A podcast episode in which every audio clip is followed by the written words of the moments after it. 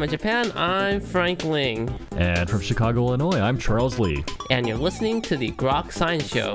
That's right, it's a weekly look at the world of science, technology, and their effects on our daily lives. Coming up on today's program, Dr. Donald Ryan will join us to discuss unconventional archaeology. So stay tuned for all of this. Plus the Grokatron 5000. And our world famous question a week. Coming right up. Here. On the Groks Science Show.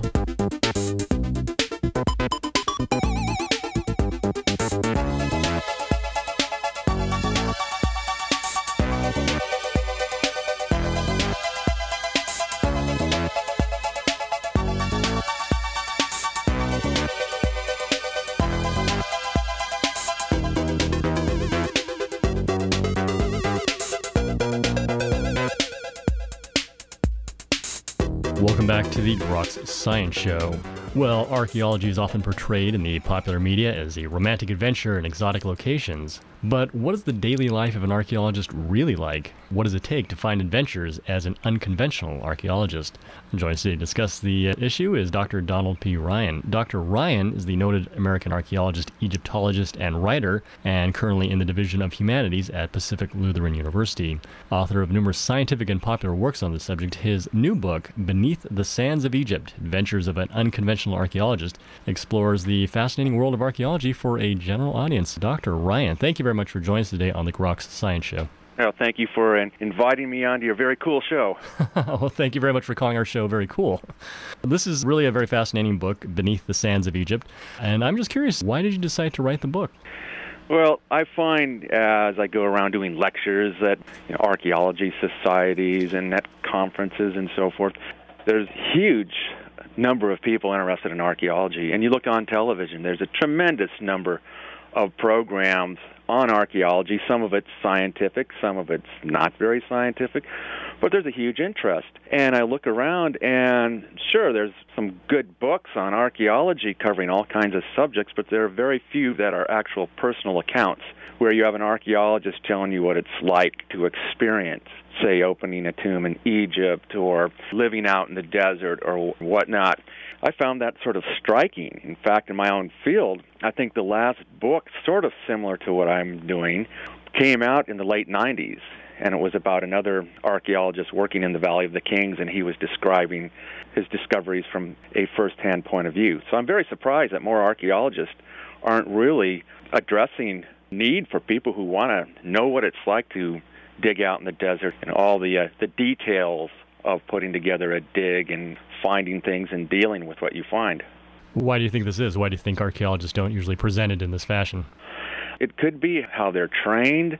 In graduate school, a lot of people are trained how to write very good scientific articles. They're trained how to write grant proposals.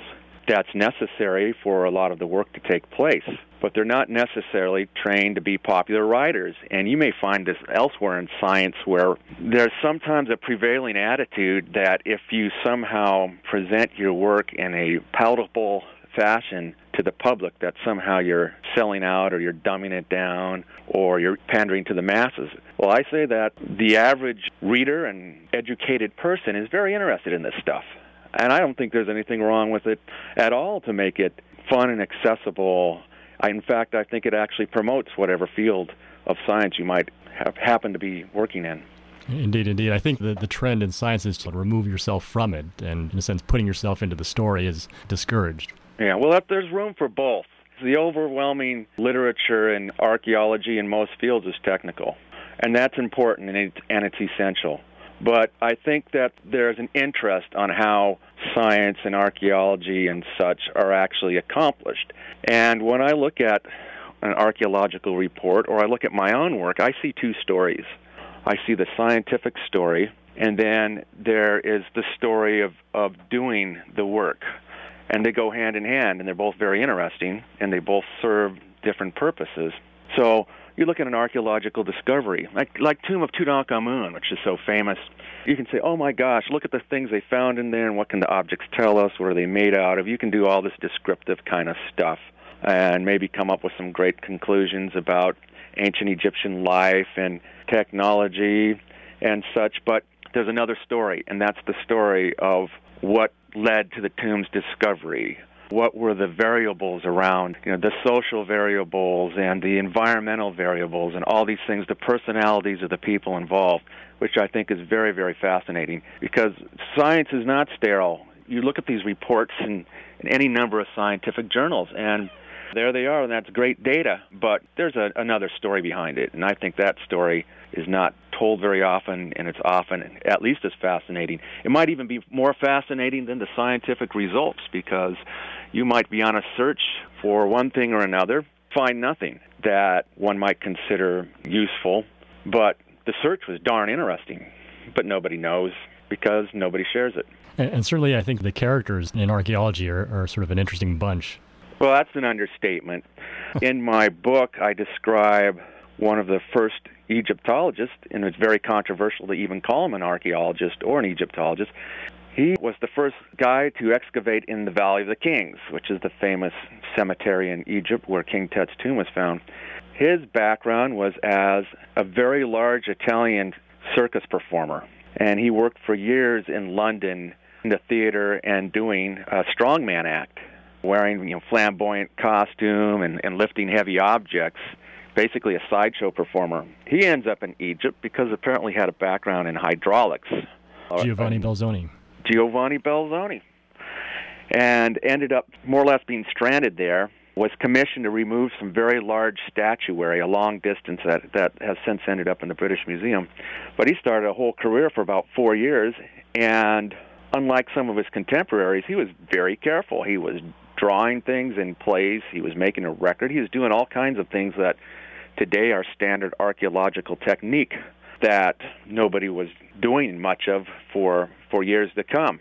So you have these sort of improbable characters, and then even even Howard Carter himself, fellow who found King Tut's tomb, very curious career. He started out as a teenager who was talented in painting portraits of animals in Britain. So you might be a, a wealthy individual with a horse or a fancy dog, and you might hire young Howard Carter to do a painting of your pet. He ended up in Egypt as a draftsman, recording inscriptions and paintings, and eventually became an archaeologist, and is probably still the most famous real archaeologist to this day, even though he's been dead since about 1939. And your own interest in archaeology, how did that come about? Well, it started with dinosaurs. I like dinosaurs, the the whole discovery aspects of it, the sort of adventurous aspects of it, and that also led to an appreciation of archaeology. And when I was a kid, I was a quite a bookworm. Spent a lot of time reading National Geographic about archaeological discoveries all over the world, but uh, Egypt was always my favorite. So I've had an interest in the subject since I was very young. And what is the training typically like for an archaeologist? Well, the academic training, which is vital, but there's also the field training. And I was really lucky when I started graduate school that I had a professor who had just finished his first field season digging in Egypt. And he invited me along to go the next summer. And so my first summer in graduate school, I ended up spending three months in a remote village uh, working in Egypt. And I really fell in love with the place, and I really couldn't get enough of it. And so kept on coming back, working on projects, and eventually I started my own project uh, in the Valley of the Kings, where I've been working for for quite a number of years. Uh, d- describe the Valley of the Kings. Well, it is a fascinating place. It was the royal cemetery for the rulers of what some people might call Egypt's golden age. It's called the New Kingdom and the cemetery was in use from about 1500 to 1000 BC. And it's a virtual who's who of all the famous rulers of Egypt during that time period. So most of their tombs are right there, and they tend to be beautifully decorated. Some of them are very large tombs. They're situated in a remote desert valley. I think the original idea was to make it more secure because all the pyramids and such from earlier eras had been woefully robbed, so even building a giant monument out of stone never kept robbers away from the tombs. So during the New Kingdom, another strategy was adopted, which was to build the tombs in a remote valley. In fact, above it, there's a pyramid shaped peak that some people say was part of the, the choice of the location. The idea that it would be remote and easily guarded. Well, most of the tombs are robbed, so that didn't work, but nonetheless, that's the Valley of the Kings in a nutshell. And tell me about uh, KV60. Okay. Well, what I'm doing, uh, I try and do th- different things. You know, the name of my book or the subtitle is Unconventional Archaeologist. You say, what does that mean? Well, part of my training was in interdisciplinary approaches, and also I have a, a background in the arts and so forth, so I try and be creative and different in the way I approach things. So it's easy to go to the Valley of the Kings and marvel at these big decorated royal tombs. But what most people don't see is that scattered amongst these big tombs are these little pits and little shafts all over the place. And these represent small, undecorated tombs, most of which were found a 100 years ago or so, and have been virtually ignored by Egyptologists who gravitate towards the big decorated royal tombs. So I decided when I started in the Valley of the Kings, I wanted to do something different. And so I started excavating these tombs and found all kinds of surprises, including uh, what appear to be royal mummies. And in the case of Tomb 60, it's a bit of a strange story because Tomb 60, I should mention all these tombs have numbers assigned to them. Tomb 60 had been found 100 years before and was virtually lost. It had been found in 1903 by some people on a looking for big royal tombs.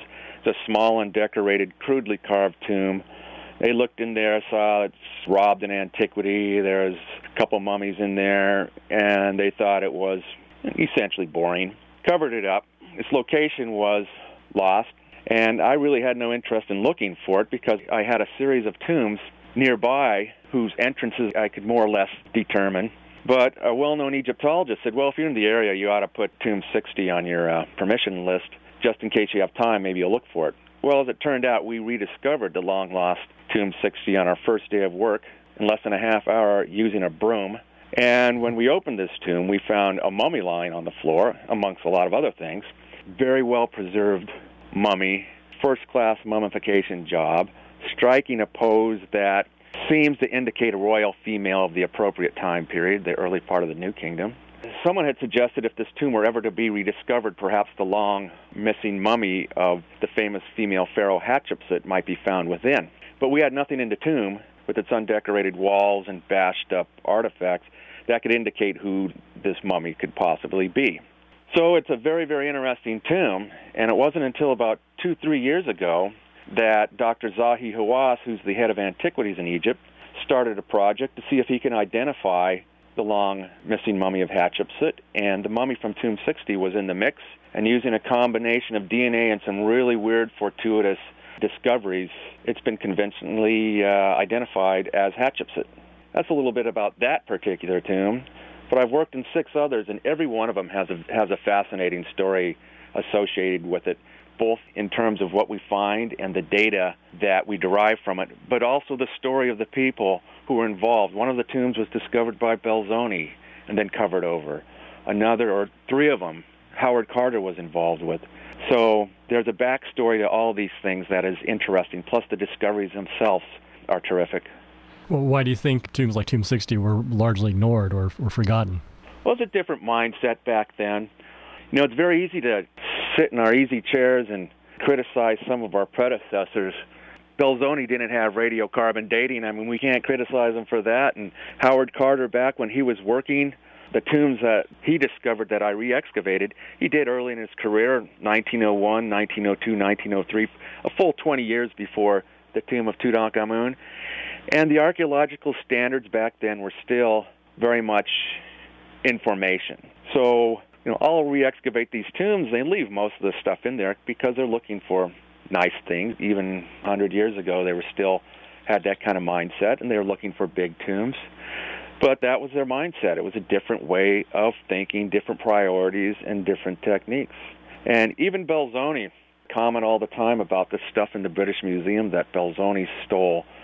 Well, he didn't steal it. It was a different time period, and for much of the 19th century, people were more or less allowed to take out what they wanted. You get permission, and you could buy antiquities. You could take them if the powers that be allowed it. And we have to really understand different ways of thinking and doing things over the last few hundred years than try to be uh, harshly judgmental from 2010.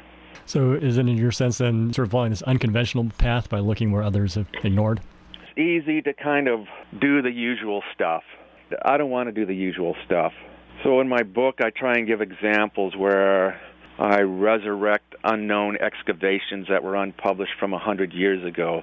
And there's lots of data and interesting stories that can be mined from archives that have been you know, ignored or lost for decades and decades and decades. It's really important stuff. You can dig in the Valley of the Kings and look different. And with the Valley of the Kings, people have been saying, even Belzoni in, in 1817, there's nothing left to find. Another prominent excavator who found many tombs in the Valley of the Kings, he said around 1913 or so, nothing left to find in the Valley of the Kings. And some people have that attitude. Well, I don't. In every one of these interesting tombs that we've excavated or re excavated or rediscovered are amazing. And I'm kind of glad that people thought that way back in the past because I don't mind picking up their mess. You know, on the other extreme, I'm interested, unlike most people, in what you might call mundane technology. So in my book, I have a chapter about ancient Egyptian rope, which people would, on face value, would think is a real yawner but I have a background as a mountain climber, so I, I like ropes and so forth. And when you start thinking about it, if you're going to build a pyramid, you're going to be dragging huge statues around. You got to have some technology involved, whether it's wooden rollers, but certainly ropes.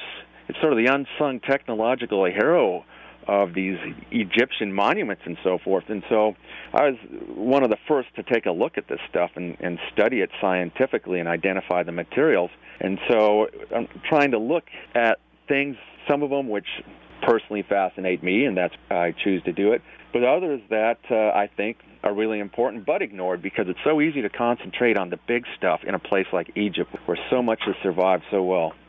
Do, do you think this is giving us a more refined picture of life in early Egypt?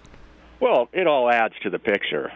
And what I try and do in, in this chapter in the book is convince the reader that little technologies like this are actually quite fascinating. So I talk about how you know we found the samples and how we had to go to Egypt and make a reference collection so that we could do uh, the uh, botanical you know microanatomical identifications in the laboratory and how some of these actual specimens have amazing histories to them. One of them was found by Belzoni in a tomb hanging down into a shaft and when we radiocarbon dated it, or actually we didn't, somebody radiocarbon dated it, it dates to the period when the tombs were being robbed near the end of the New Kingdom.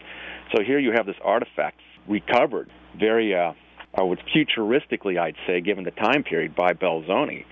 That has a great history to it. There were probably ancient tomb robbers scrambling up and down this thing, and then later on, the priests came and removed all the mummies to stow them in secret places. They were probably hauling coffins and mummies down with this one would look at as this dirty, ugly little artifact that's a piece of rope. But behind it, a really fascinating story. I'm curious uh, if you can tell us about your association with Thor Heyerdahl. Well, Thor Heyerdahl, for those who aren't familiar, is a Norwegian archaeologist and explorer and writer who first became famous by testing an historical archaeological idea that some of the first inhabitants of Polynesia were from South America because there's a lot of cultural parallels. Things like the sweet potato, which is the staple of Polynesia, is a South American plant. Well, he had this idea, and, and everyone said, no, it's not possible. The South American people didn't have boats. So he said, well, they did. The Spanish, when they came to South America and wrecked the place, they saw all these people floating up and down the coast on big balsa rafts. And he said, oh, they're shore hugging, they never survive. Well, Heyerdahl said, well, there's one way to find out. And he built a big experimental prehistoric South American balsa raft, launched it in the winds and currents of the Pacific, and ended up in Polynesia three months later. And he became this very famous guy. And the raft was named Kon-Tiki, and he wrote a book called Kon-Tiki, which everyone loved. And so Kon-Tiki was a book my father gave me when I was very young, and that's another thing that really got me excited about adventure and exploration and archaeology. So Thor Heyerdahl was my boyhood hero, and I read all of his stuff. He went on and did more experimental sea voyages. He was the first to do a scientific excavations on Easter Island. That's a long, impressive career, and he wrote great books. And that's probably one reason I'm trying to, you know, share my adventures is because Thor Heyerdahl led the way in kind of popularizing this sort of thing. So anyway, I've followed his work for years, and then I'm doing some research in London in the early 90s. in the Royal Geographical Society I'm walking out for the day, and in comes Thor with, with this entourage of annoying paparazzi and journalists. As famous as he was, he was really embarrassed of being a celebrity. And I went in there and I shoved my hand out and introduced myself and said, "Oh, you never ever need a an archaeologist to carry your canteen around. Uh, you let me know." And he said, "Stay in touch." Well, a couple of years later, I had an opportunity or a reason to stay in touch, and he invited me to meet him, and it turned into a seven-year collaboration where I worked with him until uh, he died in 2002. Uh, quite a bit of serendipity there. Oh, it was it was tremendous. I, I mean, I couldn't believe it, and those seven years were fantastic. I suppose there's always a fear that you're going to meet your heroes in science or wherever and find out that they're real jerks. But this guy was one of the brightest, most fun, compassionate fellows I've ever met in my life. And he was an inspiration from the moment I met him until uh, probably the moment I first read his book Kon-Tiki to the day he died. So I was really, really fortunate to have that experience. And this guy was an original thinker and I'd like to think that I've been positively influenced by him in trying to do things a bit differently. Well, that's a great story. I'm wondering to close if maybe you can give some advice to uh, those out there who are thinking about a career as an archaeologist. Well, in terms of a career, at the moment, there's not a heck of a lot of professional opportunities. People usually go to one or three places. They end up uh, either teaching archaeology, they end up in a museum, or they end up doing what they call uh, contract archaeology, where you are actually hired to go and excavate a site that might be in the way of a freeway or, or doing a survey. And there's not a lot of jobs, and it's kind of a dilemma whether to recommend it to go into it. But on the other hand, I am not a dream squelcher. If this is something people really want to do, and there are a lot of young people very interested in this stuff, just go in with your eyes wide open with the notion that you may spend years and years in school and never be employed in this field. But nonetheless, maybe you will be. So I try and be realistic but also very positive. Well, it, it is a very fascinating book you've written, Beneath the Sands of Egypt Adventures of an Unconventional Archaeologist. Uh, Dr. Ryan, I want to thank you very much for your time today. Oh, you're very welcome. And you were just listening to Dr. Donald Ryan discussing unconventional archaeology. This is the Groks Science Show. Coming up in just a few minutes is the Grokatron 5000, so stay tuned.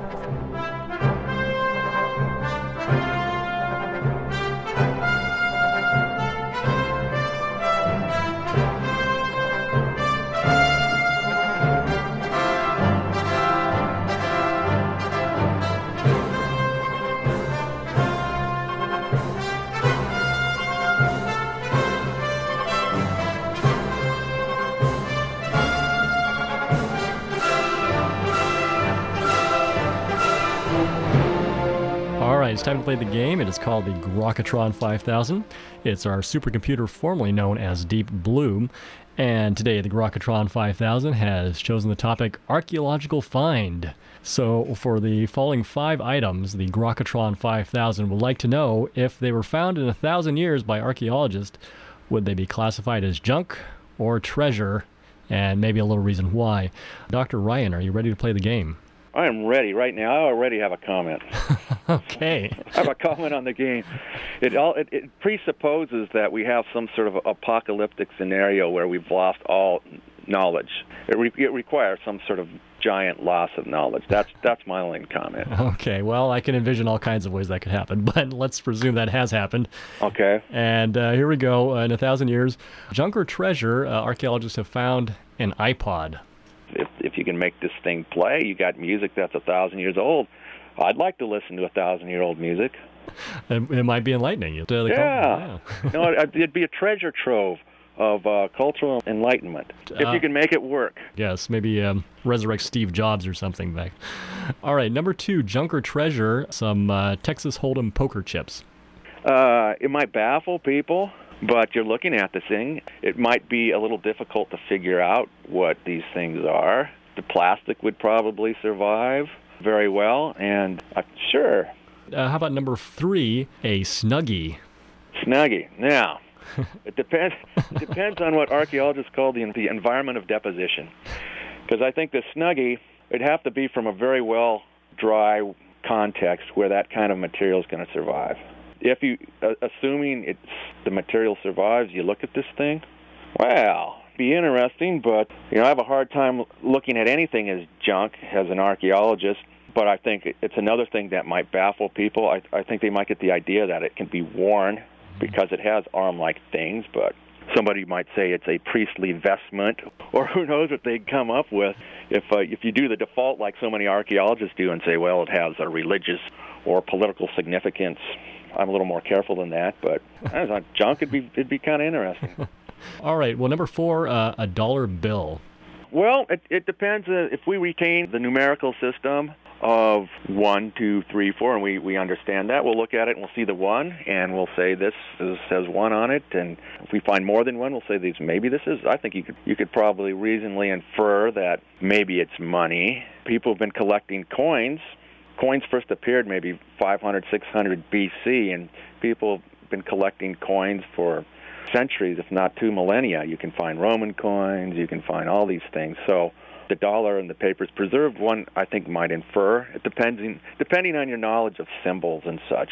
So if you still kept one through whatever the numerical system, it'd be easier to infer than just finding a paper with with a guy's head on it with a wig and a, and a grandiose monument. So not junk. All right, and finally number five, it's Viagra.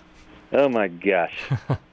Maybe if the label's intact, but then again, now this this is going to be something you're going to have to give to your probably your specialized chemical colleagues. Because even if the label and the name, if you don't understand the label or the name, you're not going to know what these are. I, I wouldn't call them junk, but I'd say they're probably mystery chemical things, and I think you could probably determine their composition. If there is a way of determining the predetermining the effects, you need a chemist to help you out. But I'm not sure if you could come to the conclusion of what that stuff's actually for. Well, I'm sorry I didn't say anything's junk, but I try and look at it from an archaeological standpoint. That's probably a good thing, I guess. yeah. All right. Well, Dr. Ryan, I want to thank you very much for sticking around playing our game. And, and, again, of course, talking about your, your great book, Beneath the Sands of Egypt Adventures of an Unconventional Archaeologist. Thank you very much for your time. Okay. You're very, very welcome. And that's all for this week's edition of the Grok Science Show. Make sure you tune in next week for more from the world of science and technology. If you'd like to contact us here, you can email us at science at groks.net. For Grok Science, I'm Frank Ling. And I'm Charles Lee. Make sure you also see us on the web at www.groks.net. Have a great afternoon and keep on grokking.